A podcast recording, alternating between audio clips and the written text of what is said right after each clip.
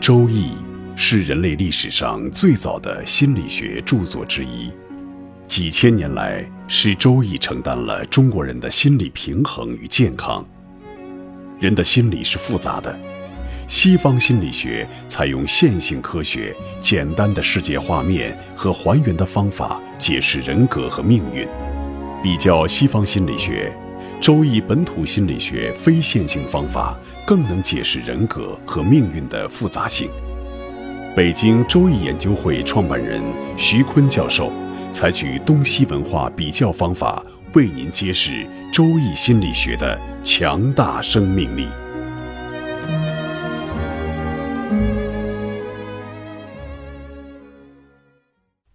亲爱的各位听众朋友，大家好。我是北京周易研究会创办人徐坤，今天我们继续带您走进周易殿堂，主讲周易本土心理学。大家好，我是商经纬。前几讲呢，我们讲了甲木生在春月，它有什么样的人格特征？介绍了武则天、慈禧，还有民国的郑义秀。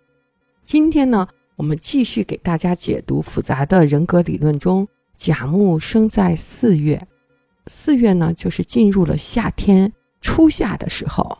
那四月呢，就是那个蛇，辰龙巳蛇那个巳蛇。这个巳呢，它的地支呢，包含了丙火、戊土和庚金。啊，我们复习一下以前讲的这些内容。它的主气呢，就是丙火。丙火呢，我们找了一个名人来欣赏一下他的复杂的人格。这个名人呢，就是黄光裕。我们说那个莱蒙托夫写了一个时代英雄哈，其实呢，我们的这些开创天地的民营企业家，他们就是我们这个时代的英雄。现在这个英雄呢还在狱中啊。黄光裕的八字呢，就是年柱是己酉，月柱是己巳，日柱是甲申，时柱是丁卯。己酉、己巳、甲申、丁酉。那这个复杂的年月日时组成的人格特点呢？特别是甲申四月啊，我们上次说了，月柱呢，它的主气透在天干上，或者月柱的余气和中气透在天干上，就是它的格局。那如果不透呢，就以主气作为它的格局。那甲木木生火，生的这个丙火就是食神，那它食神格局，然后天干又透一个财，己土是甲木的财哈。因为木克土嘛，是他的正财，这个食神生财的格局，那也是富甲一方的，所以他也是一个可以经过奋斗而达到优质生活的富翁。我们要再往细了看吧，还得看这个四月它的司权的这个天干是什么？什么叫司权呢？比如说四月的主气是丙火，我们都知道四月那大概是在阳历的五月份左右，天气慢慢转暖了。所以以丙火为主气，那么它里面还有戊土和庚金，有三个天干在四月中藏着。余气和中气都是有什么用处的呢？先科普一个小知识啊，就是说我们的属相的更迭变换，不是说以我们的西历，比如说元旦，我们一过元旦，我们说啊就到了一个属相的更替，不是这样的。属相的更替呢，它是以立春为界限。当然也不是春节，那么就是说立春的时候正好是寅月，然后往下走，那么惊蛰开启的是卯月，清明开启的是辰月，那么立夏开启的是巳月，就是四月呢，它几个天干在其中的分布呢是戊土是前五天，庚金是中间的九天，后面的十六天是丙火。那么我们看这个黄光裕的八字呢，他大概是在立夏后三天出生，那么他应该是戊土司令。那么戊土对于甲木来说应该是个偏财，所以他地支有一个偏财，天干透着两个正财。黄光裕的八字应该是属于那种财气通门户，地支有所载，天干有所应的一个财格的八字。我们再来看一下它的其他的干支和这个甲木的关系。石柱的天干是丁火，是个伤官，也是在泄甲木。再回来看年干，年干上面一个财，下面又是一个官，也是在泄甲木。八个字里面有六个全是泄，唯独只有它十支的卯是和甲木同属性，可以说是虚浮吧。这个卯比较虚。因为旁边还坐着日支的申，申直接克着卯，这个卯有点无力。那么我们来看这个八字，有点像甲从财的八字。你这样一解释啊，我还真是恍然大悟了。因为那个黄光裕在牢狱之灾之前啊，他跟王健林签过一个合作协议，然后他们签了这个协议之后，就共同进餐。进餐的时候呢，他说王健林王总总是让我有安全感啊，一个民营企业家在这样的环境中去创业，他是没有安全感的，到处去找护着他的这个印绶。你看，他都找到跟他同命的，也是一个民营企业家王健林作为他的印绶护身，哈，这多担保啊！但是呢，这一句话呀，就让人感慨万千。两个大佬为了共同的利益坐在一起把酒言欢的时候，黄光裕说：“有些人创业的时候可能是为了挣钱，有些人可能是为了做一番事业，然后呢，要做到尽可能做大，一有机会绝对要出击。”他说：“我就属于这种绝对出击的，我并不是说挣了钱有了名，赶紧带着老婆孩子享福去。看到这的时候呢，我就觉得，哎，丙火的主气不是食神吗？它应该食伤生财的格局，哎，它怎么一点也不像啊？倒像一个偏财格局说的话，就不知道这个细微的差别错在哪儿了。刚才你这么一解释呢？”就要看这个四火下边所藏的三个天干，他们各司几天权。比如说戊土，他司了从六号到九号这五天，而黄光裕正好生在这个时候，所以他的主气呢，就除了食伤生财这种格局的特点之外，他更有财气通门户的特点，所以他能是富甲一方。要是食伤生财呢，就是一个小富即安、幸福感极强、有点阳光就灿烂、一亩地、一头牛、老婆孩子热炕头的小日子，就追求这种生活品质的人，就符合我们刚才粗粗一看的这种格局。细细一分呢，我可了不得了，除了食伤生财，还有财气通门户哈。难怪呢，黄光裕其实他家境并不好，就靠他自己十六岁跟哥哥去东北打拼挣的第一桶金四千块钱，又带了三万块钱，在朱市口租了一个一百平米的门脸叫国美，开始卖服装，后来卖电器，越卖越大，变成了一个大的大卖场啊，是个电器的大卖场，并且我也看了你刚才说的这个某对他很重要，某底下有一个乙木，乙木是他的劫财帮身。是他的八字的用神，其实他这个八字呢特别需要水，但是水呢又没有，癸水应该是用神，癸水就没来。如果他的八字盘是润的，有水润的，就应该用庚用丁。现在他的那个时上透了一个丁是伤官，固然好，却帮不了他什么。所以呢，他很喜欢走木运，走到木运的时候，他就开始财富就积累上升。他从两千年到两千零五年的时候。是他事业辉煌发展的时候，零四零五胡润排行榜都排第一呢，是中国富豪榜的第一。零八年也是第一，零六年还是福布斯杂志的中国排行榜的第一。您说某是他的用神哈，我有点不同的看法，就是说在他的这个八字里，咱们按照那个寒暖干湿来看的时候，他这个命燥太过于干枯炎热，但是如果以食神来看。它属于一个从财格，如果是从财格的话，它恰恰讨厌就讨厌在它这个卯上了。如果这个卯去掉，换成官或者换成财或者换成食伤的话，它应该是一个纯从财。它这个卯出现就非常不好，以导致了它在乙丑大运，也就是两千年到两千一零年的时候，这乙丑大运它的入狱。因为我们说啊，从财格如果天干上出现了官杀来护财的话，他不怕这种甲木啊、乙木这种流年比肩的出现，他会化灾。但如果地支有一个卯木的根，有一个比肩的根，天干一透卯木，基本上就会出事儿，马上就是重比争财之象。然后呢，他这个八字还有一个特点就是四申合，四是四。